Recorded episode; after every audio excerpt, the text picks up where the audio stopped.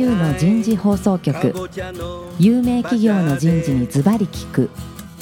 年間約500社を訪問し続けている人事のスペシャリストでありシンガーソングライターとしても活躍する楠田優が有名企業の人事を招いて企業が抱える課題や実際の事例を紹介しながら解決策を模索していきます。この番組は株式会社マネジメントサービスセンター。ビジネスコーチ株式会社。株式会社ワークスジャパン。SAP ジャパン株式会社。の提供でお送りいたします。管理職の僕があとはやるから。楠田優の人事放送局、有名企業の人事にズバリ聞く。パーソナリティの楠田優です。今日は東京港区赤坂にあるプロフューチャー23階のフロアから番組をお送りいたしましょう。今日から4週にわたってお送りするテーマは最高ハイポテンシャル人材になります。えー早速ですがゲストの方をご紹介いたしましょう。日本トイザラス株式会社執行役員人材コミュニケーション本部長の青木武彦さんです。青木さんどうぞよろしくお願いします。青木です。どうぞよろしくお願いします。続きまして、コニカミノルタ株式会社人事部長の工藤司さんです。工藤さんどうぞよろしくお願いします。はい、工藤です。よろしくお願いします。最後に今回のスポンサーを務めていただいています株式会社マネジメントサービスセンターコンサルタント統括本部チーフコンサルタントの加藤康俊さんです。加藤さんどうぞよろしくお願いします。加藤です。よろしくお願いします。さあ、今日から始まった4週にわたってお送りするテーマ、最高ハイポテンシャル人材。今日のテーマは、3つのトレンドに対する予測と備えということで、1つが人口減少、いわゆる少子高齢化。2つ目が AI。3つ目がグローバル化の3つのトレンドをどのように捉えていくのかということでですね、皆さんと話していきたいと思います。青木さんはい。青木さん、今年、トイザラさんは定年退職を廃止しましたね。そうなんですね。この人口減少。少ということで、少しその辺をはいお話ししていただけますか？ええあの今まで60歳定年制があったのを今年から一気になくしちゃったんですけども、すごいな。まあちょっとこれ日本のこの高齢化の問題なんですけどね。はいこれいろんなデータはもちろん世の中にあって、やっぱり一番重要なデータ、私が持ってる一番重要なデータは、何人の現役が一人の年金生活者を支えるか。でこれですね今ちょっとデータがあるんですけども、はい。2015年のデータだと、うん。生産年齢っていうのを65までだというふうに規定をするとですよ。青木さん。僕さ、もう65歳。ですよね。生産労働人口から外れました。ね、ただそれが一応定義なんで今の。そうだね。れで言うと今は2.09なんですよ。要するにちょうど2人の人が1人を支える、なるほど。それでこれ前にその経済学の人に聞いたらですね、うんそれが限界値だって言うんですよね限界値。で2人を割り込むと、うん。もう立ち行かなくなりますとおお。で日本はもうまさにそこに来ちゃってるんですよね。そういうことですね。ということはここから先このまま続けているとですねどんどんどんどん支える人が減ってくんで、うん何をしなきゃいけないかっていうとその支える人を広げなきゃいけないわけですよね。確かに。で一番現実的にできるっていうのは働く年齢を上げることお確かに、確かに。私はもう75歳を視野に入れるべきだと75歳？はいあ、僕もあと10年働かないといけない。なるほど。で75歳までが生産年齢人口だっていうふうにするとですね、うん。これ面白いんですけどその人口っていうのはそんなに減らないんですよ。やらない。うん、だって高齢者増えるんですからだかああ、確かにね。ね確かにね。らそうするとですねその2人で1人を支えるっていう世界っていうのはうん2050年ぐらいまでうんなんとかなる、なんとかなる？なんとかなるんです。おお。ということがやっぱり前提としてありますから、うん。要するに年齢にを予見とした働き方うん。とか人事の制度うん。とか会社の在り方うん。をなくさないといけないということです。なるほど。私はこれが最大のインパクトだと思います。うん。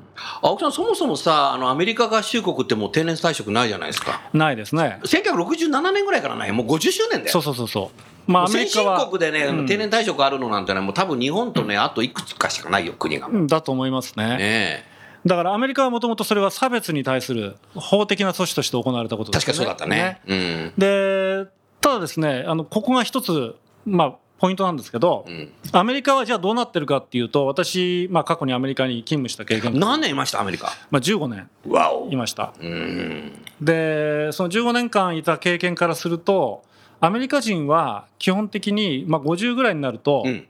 そのまま働き続けるかそれともできるだけ早くリタイアして違うことやるかっていう選択をしなるほどで、えー多くの人がもう55から60の間に自分からリタイアするんですよね。自ら自分からリタイアするんだね。でリタイアしてもそこで充実したセカンドライフうん。を暮らしていけるだけの、うん。もうインフラもあるしインフラもあるし。そういうライフスタイルもあるし。あるしなるほど。だからそういう意味でその定年がないから高齢者がたまるっていうことはアメリカの企業ではほとんど起こらないはずなんです。なるほどただこれを日本でやるとですね、まあ、これがその日本の企業がなかなか定年制から離れられない理由ですけどもはい。そういうハッピーリタイアメントを自分で決めるっていうことを、うん。まあやれる人ってほとんどいないんですよね。うん確かにそうだね。うん、去年あの経産省の官僚が出した「不安な個人立ちすくむ国家」っていうレポート話題になったレポートがあるんですけど、はい。その中に非常に面白いページがあって、うん。その日本の人はですね40代ではあの一日中ほとんどの時間を仕事してますと。一日中仕事してる。うん、うん。でこの人たちが60代になってん。その仕事がなくなるとうん。何やってるか、何やってんの？一日中テレビ見てるんですよ。ちょっとそのそのグラフ見してよそれ。そうそうこれこれがそのグラフなんですね。ラジオだからグラフをね見えないね。ちょっと見られないけどもあ本当だ仕事してる。うわテレビばっか見てる。そう。だからこれがあの最近映画になった終わった人とか。その停電の後で非常になんか寂しい人生を送るみたいなね。あの風潮があるのはやっぱり日本の社会には残念ながらそういうライフスタイルもインフラもそれからまあそれを支えるいろんなものも整ってないんでうんとなるとですよやっぱりもうこれは日本の企業はそういう人たちが生きがいを持って働きがいを持って働き続けられる世界を作る責任があるんじゃないかと。なるほどまああのね今聞いてて青木さん隣の建物がテレビ局なんだけど この下のフロアも テレビが配信の会社だけどまあそれは関係ないとして、うん。そうかテレビばっか見てるんだみんな。そうなんですよ残念ながらね。ああ工藤さん今の話聞いてていかがですか？私はあの高齢化っていうことを考えた時に、はい。まあ、当然その日本は世界の中で、あの少子高齢化っていうのが最も進んでる国の一つそうですね。なんですけれども、うん。それに対する対処っていうのはやっぱ会社によっても違うのかな？産業および会社によっても違うのかなと思ってるんですね。はい。例えばあの今私が働いているような会社っていうのはこうグローバルにビジネスを行ってそうますと。ですよね。海外の売上高比率がもうもう8割9 8割近いですねね。はいすごい会社で社員数も8割近くが海外っなるほど。ていうことになった時外国に、ねうん。確かに日本のこう人口っていうのは減少しますと、でもじゃあ海外の他の地域はどうなんだろうっていうのを考えた時にやっぱ会社として見た時にはですね、まあ、連結で成長していけばいいわけで、ん。他の地域でん。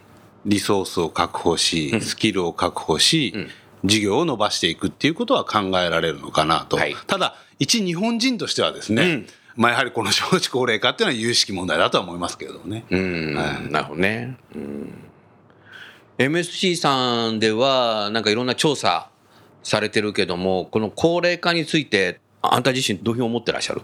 ちょっとあの調査データとしてね何か具体的にお示しできるものは今はないんですけれども、うんうんまあでも60歳過ぎてうん。すぐにこう仕事がなくなるもやっぱ退屈をするというのもあるでしょうし、うん。まあ、実際その能力を持っている方々がそこまで働いててってことになりますと、うん。まあ、働き続けられる環境がまああった方がなんでしょうね。世の中にとっても個々人にとってもまあ意味があるっていうのはすごく感じますけどね。うんまあ、うちの会社でもやっぱり60過ぎると一応、まあ、定年迎えますけども、ほとんどの人が65とか70歳ぐらいまで、特にコンサルタントというふうに言われている職の人間は、んまあ、かなり雇用延長で働いてるというのが実態ですよね。うんまあなこれのテーマはなんか自分事でもあって 僕自身は72歳まで現役で働こうかなと思ってるけど青木さんが言われたからあと3足り年ないですね。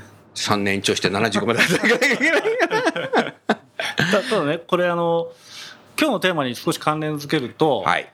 私はこの問題は日本の企業が伝統的にまあ伝統的にって言っても戦後ですけども、うん。作り上げてきた一つの大きな枠組みである年功をベースにしてとかですね、職能資格等級制とかですね役職定年制とかっていうその年齢がものを言うなんか一つの基準のベースになるという仕組みというのが成り立たなくなるというのが予見だと思うんですよ。ですからね。うん、ですからそのハイポテンシャル人材という議論をするときに、うん。えーどこまで行ってもなんかああの彼は何年入社だよねとかね そのね経験値が何年だよねという議論がうん成り立たなくなるというのが、うんあの今日のテーマに関してこの少子高齢化が与える影響だと思います。まああの日本企業の多くは大体55歳が役職定年になっているケースが多くてそれはそもそも何なのっていうと80年代前半ぐらいまで55歳定年だったわけなのでそれがもう60歳になった時に役職定年っていうのを一斉にみんな入れてしまったっていうのがそれが最近54になったり57になったりしてますけどもまあありますよね。それからアメリカ合衆国に行った時にあの US や UK の人と議論した時に日本企業はなんで60歳の誕生日プレゼントが明日からもう会社来ないっていうプレゼントなのとかって言われちゃって すげえジョークだなと思ったけど いやこれから変わりますからって言ってきたんだけど。まだ変わってないんですけど。すごいすごいブラックジョークなんだけどさ。うんだだからやっぱ変えていかないといけないんだろうね。うん。うん難しいけどね。いやあの先ほど青木さんがうん。日本仮に定年なくした時じゃあアメリカみたいになるのかっていうお話がありましたけど、アメリカの人はやっぱりその自分でこう第二の人生を築いていくとか、ん。っていうやっぱりこう自立した社会、うん。でも日本はまだそこまでなってないんじゃないか。それってやっぱり日本の大きな私はチャレンジだと思ってるんですよね。うん。でやはりこう伝統的な日本企業であっても、もうここ10年以上前からですかね実績主義だ、うん。能力主義だと言って抜擢をしていこう、うん。で確かに昔に比べれば変わってきてるところは多々あると思うんですけれども、ただ実態を見てみると、ん。やっぱりまだ年齢とか経験年数という呼び方に変えて、結局は年齢を見てるんだよねっていうところって多いと思うんですよね。うん。でそれを取り払った時にですね、完全に取り払って本当の実力定年もなくなって実力がある人がん。ある仕事をやるんですよってなった時に、ん。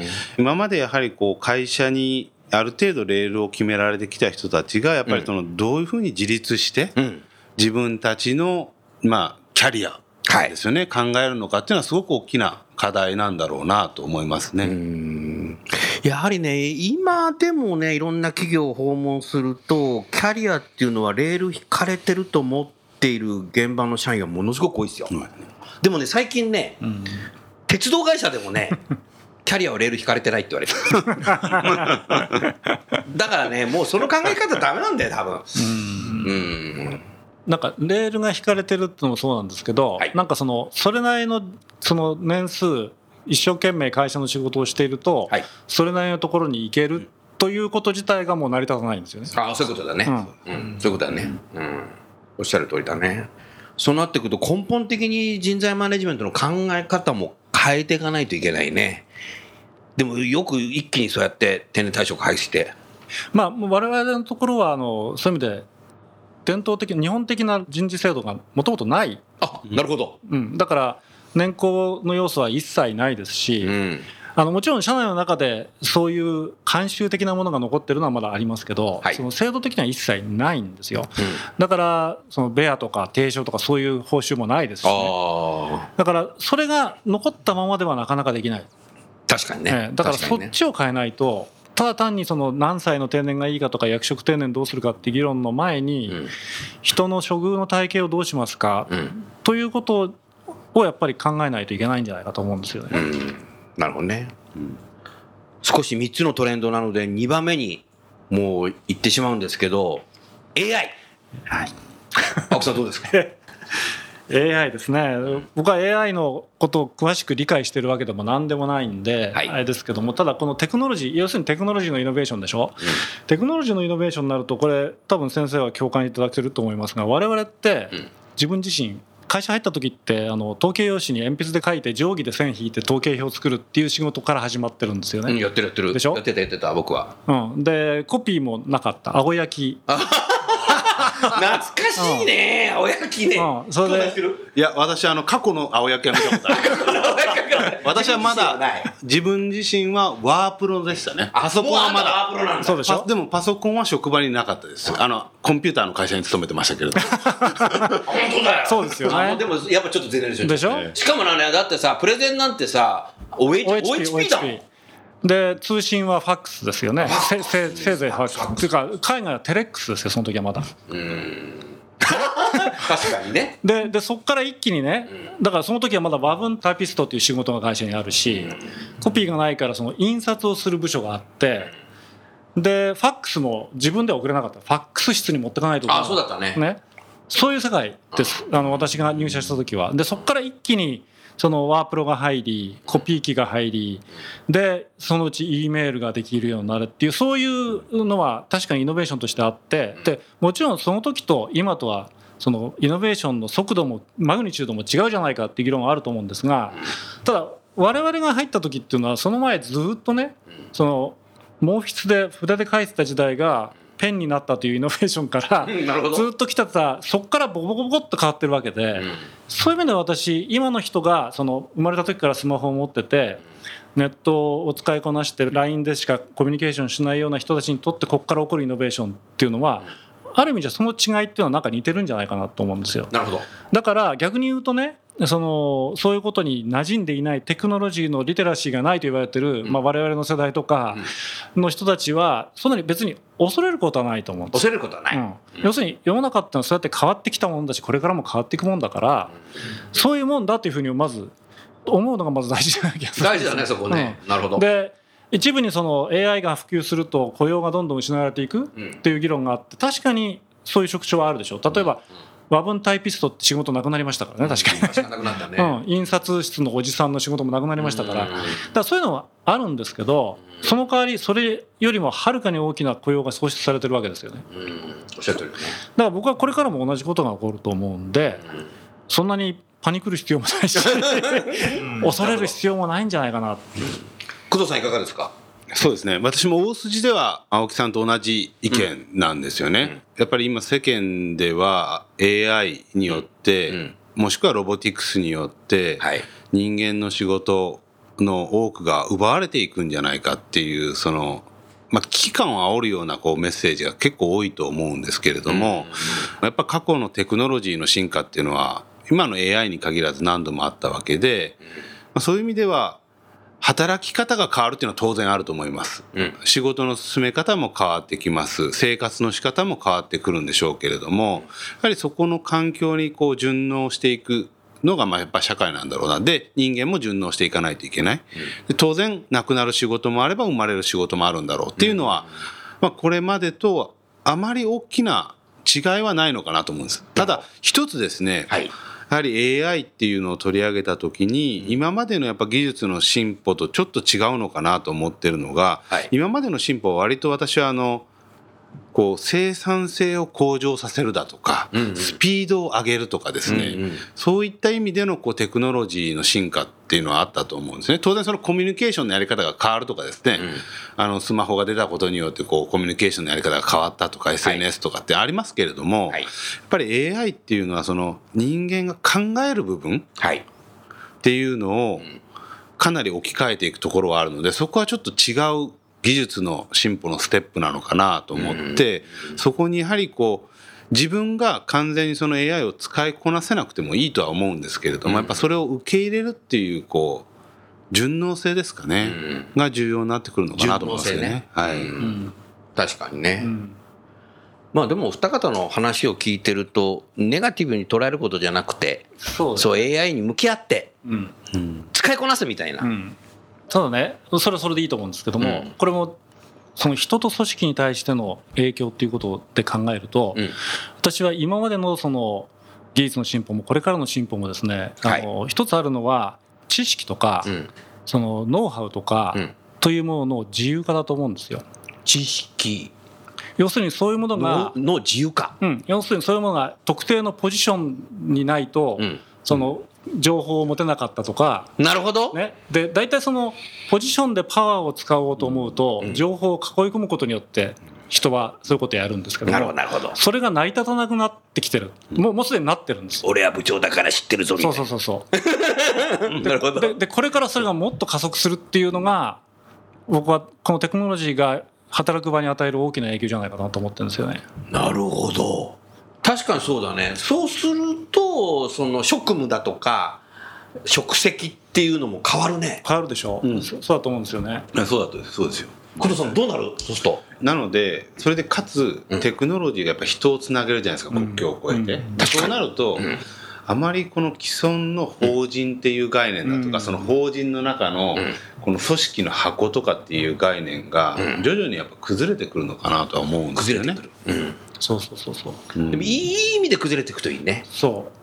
変な意味で崩れていくと嫌だね。これねあのちょっとまた昔の話で恐縮なんですけどいいですよ。E メールができた時。うん。覚えてる。ね、うん。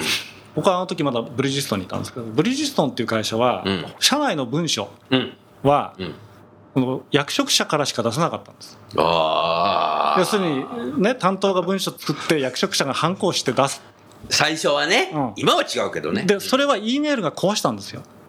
ああそういうことね、だからそういう意味でその情報を発信する権限っていうのがそこで自由化されたんです。うん確かに。だそれが今のその一つの例ですね。だからここから先はそういうのがもっともっといろんなレベルで起こるんだろうと。うん。であの時やっぱり役職者はすごいあのなんか不安だったんですよね。あ要するに自分の部下が勝手に他の部署といろんなことを連絡し合ってなんか進めちゃうっていうのをね今当たり前じゃないですか。あ当たり前だね。当たり前じゃなかったんですよ昔は。だからみんなだからそうやって乗り越えてきたんだよね。最初は不安になるけどね。そうですね。うん。だからやっぱ人間はやっぱねあの知恵があるから、うん。まあそうきたらじゃあどうするかってことやっぱ考えるんだよ、そう。そうですだ一旦はちょっと今までと違うぞってなるんだが様子見ながらじゃあこうしようかっていう、うん。考えるんですよね多分。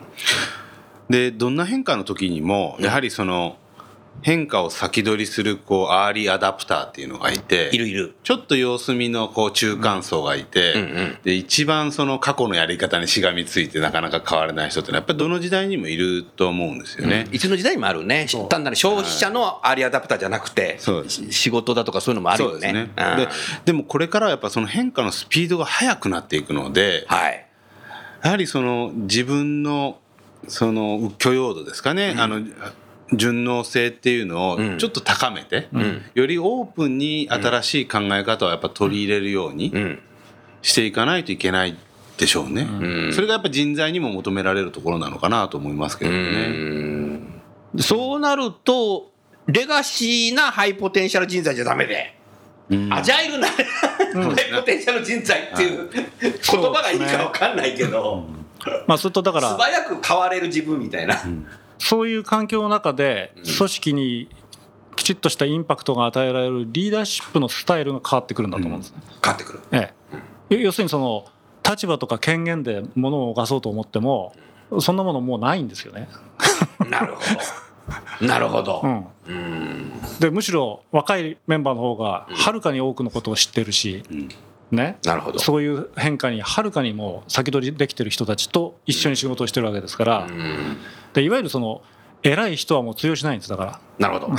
なるほどね。そうなると最近やっぱ話題になっているこう心理的安全とかサイコロジカルセーフティーとかっていうのが重要になってくるねマネージャー自身は。逆に部下から聞いてあげるようにしとかないと、うん。部下も言ってこなかったらねそうですね。だ言える環境っていうのはものすごい重要になってくるのかなと思った。いかがですか？特に日本っていう社会では私重要になってくるのかなと思うんですよね。日本はね。はい、うん。あの今までこう私ヨーロッパで仕事したりだとか。おヨーロッパ何年いたの？は5年ですね。5年。結構いたね、はうん。で東南アジアいわゆるまあ新興国ですね。イマージングマーケットでも4年ぐらい仕事をしたことがあるんですけれども相対的にこう日本っていう国を見た時にやはり日本はやっぱり縦社会がすごく強い。強い。ですよね他の国と比べて、はい。なった時に今みたいなそのテクノロジーの進化によって情報がみんなに共有されていく、うん。瞬時にしかも。はい。誰でもこうアクセスできるようになっていく、でよりフラットな関係性になっていった時に、この日本の今まで培ってきた文化っていうのをどう乗り越えるのか？縦の関係をですねね特に上の人が下の人は大丈夫だと思うんですよねああ。なるほど。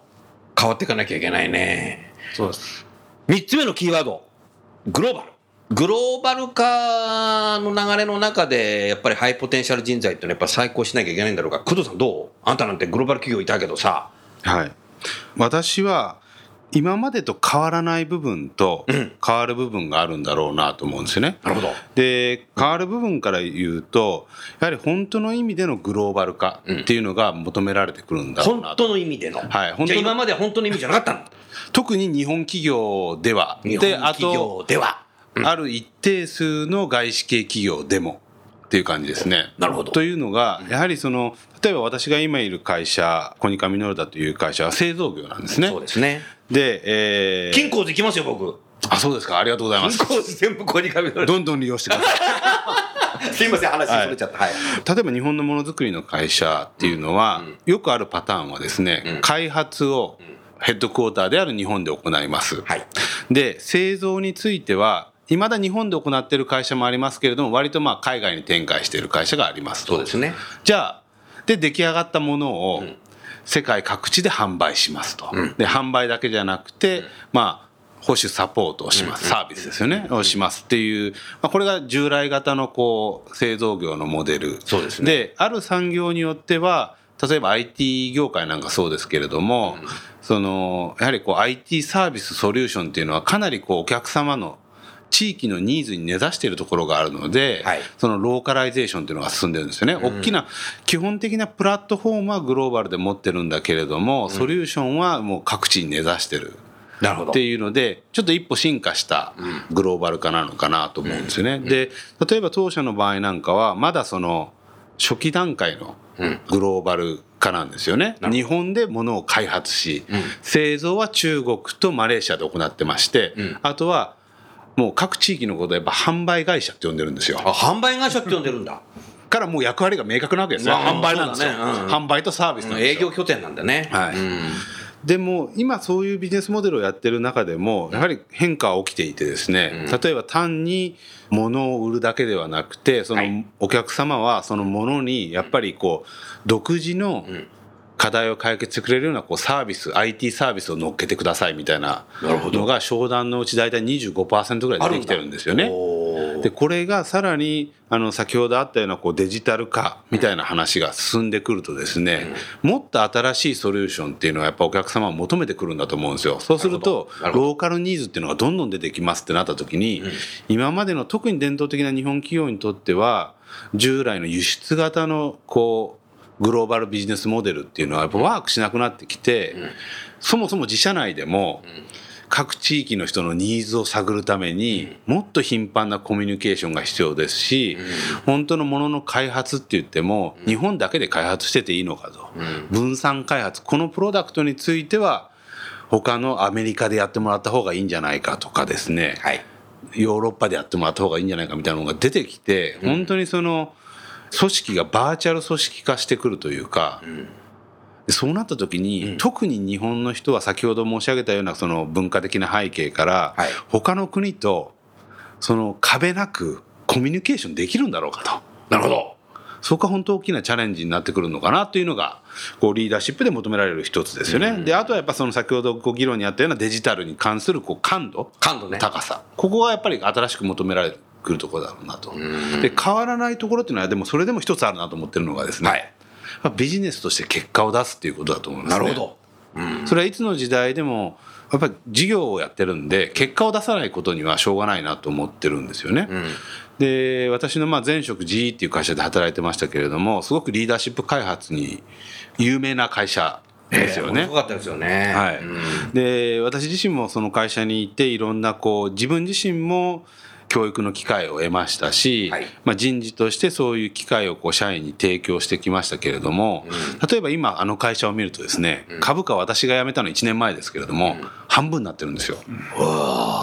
で日本のニュースも騒がせるぐらいにこう今結構苦しんでるんですよね業績苦しんでますね。だとするとあれだけこう力を入れて取り組んできたリーダーシップ開発って何なんだろうと。本当だ。で結局は結果を出さないと、ん結果を出したいわけですよね会社としては。だから投資をしてるわけですよ。確かに。人材育成に、ん。やっぱそこをより意識した人材育成っていうのがまあ求められてくるんじゃないかなと思いますね、結果を出すためのリーダーシップ開発。はい。奥さんどうですか？今おっしゃっていただいたことはその通りだと私も思いますけども、はい。まあ、ちょっとこのグローバル化っていうことをですね、うん。まあ、私もいろんな会社でそういうビジネスの場面でいろんなまあ経験をしたんそうでですが。何なのかなっていうのはずっと考えていて今そのおっしゃっていただいたことは全てその通りなんですけどねうん。例えばですね、まあ、ブリヂストン最初に私がいた会社はねフ。ァイアストーンっていうアメリカの会社を買収して一気にグローバルのフットプリントが広がって、はい。でそのブリヂストンがそのグローバルに広がったビジネスを経営し始めたわけですけども、うんあのまあ非常にそのいろんな壁にぶち当たったんですよ。それででもともとその買収をしたファイアストーンという会社が長年のその投資の不足からいろんなところにまあ問題があった会社なんで、うん。その前にしておくとどんどんどんどん悪くなる状態のところだったわけですよね。でそれをどうやって立て直していくんだって言った時に、うん。まあ、日本の企業ですから当然その技術の力生産の力ということをいろいろやろうとしたんですけども、まあ、なかなかねそれだけでは変わらないし逆にどんどんどんどんコストがかかってしまうっていう状態になって、うん結局あの会社がそのファイアストーン買収の後立ち直ったのはアメリカのビジネスをアメリカのやり方でやったからなんですよねなるほど。だからそれはそういう意味ではグローバル化ではないんですよ。うん。そのアメリカのそのそこで培った資産とかうん人材とかっていうものをうん活用したという意味ではまあ経営のそこの度量があったんだろうと思うんですけども、うんまあ、結果としてそれでいったんですよね。うんで10年ぐらい経ってからやっぱりそこがすごく大きく悩み始めてなんだで結局ですねアメリカの事業がその PL もきちっとし成長もしていればうんそれでいいのかと。うん。いやだったら別にそれは投資会社でいいじゃないですかと。いうことになるなるほど、なるほど。なるほど。ということはそのブリヂストンという会社がグローバルでビジネスを展開する以上は、うんブリヂストンらしさがなきゃいけないわけですよね。なるほど。その会社が実現したい何かが世界中で実現されることを求めてるわけでしょ。うん。おっしゃる通りだ。でここがやっぱりグローバル化のが一番の鍵でなるほど。でそうするとですねそもそもそのビジネスって一体何のために存在していて、うん。まあ、これがいわゆるその基本理念とかね、うんうん。とか言われることですよ。うん。でそれをうん全く違う環境の中で再現するためにはどうすればいいかっていうのが私はグローバル化の一番の鍵だと思うんですね。うん。でここがよく勘違いするのはだからどこに行っても日本のやり方でやるんだよって言ってやっちゃうと、うん。やり方が一緒だけど、うん。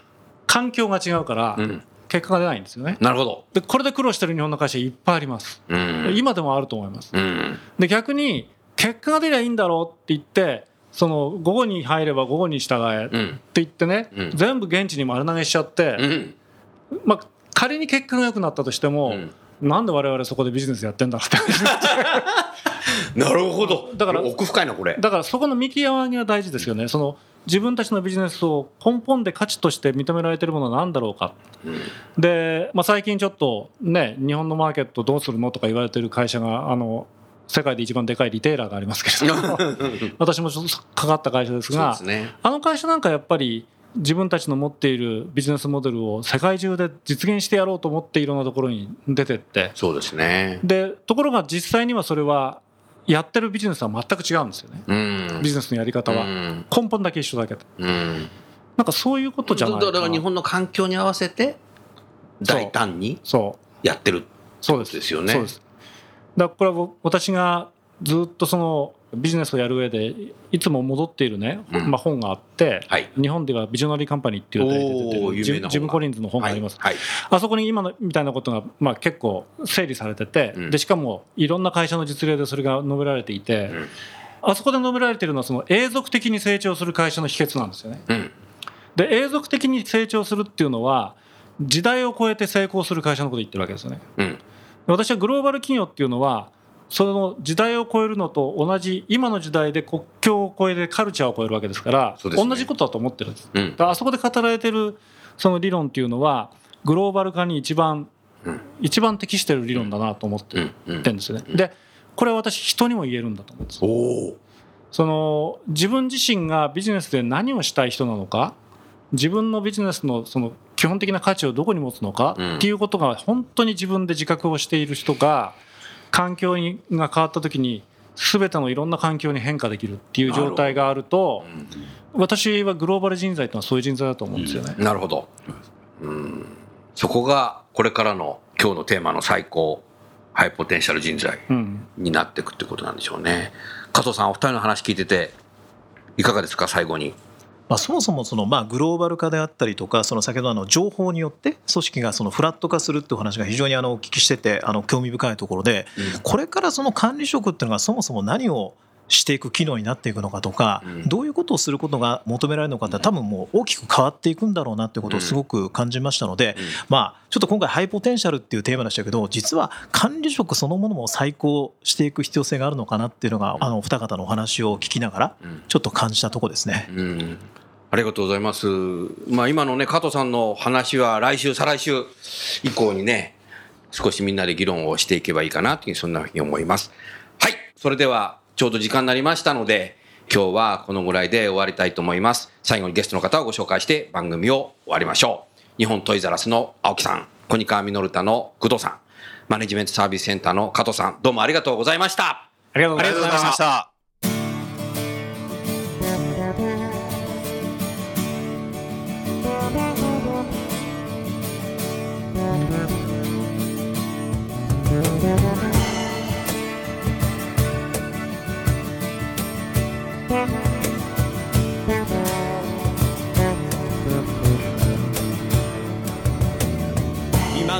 今日のお話はいかがでしたか？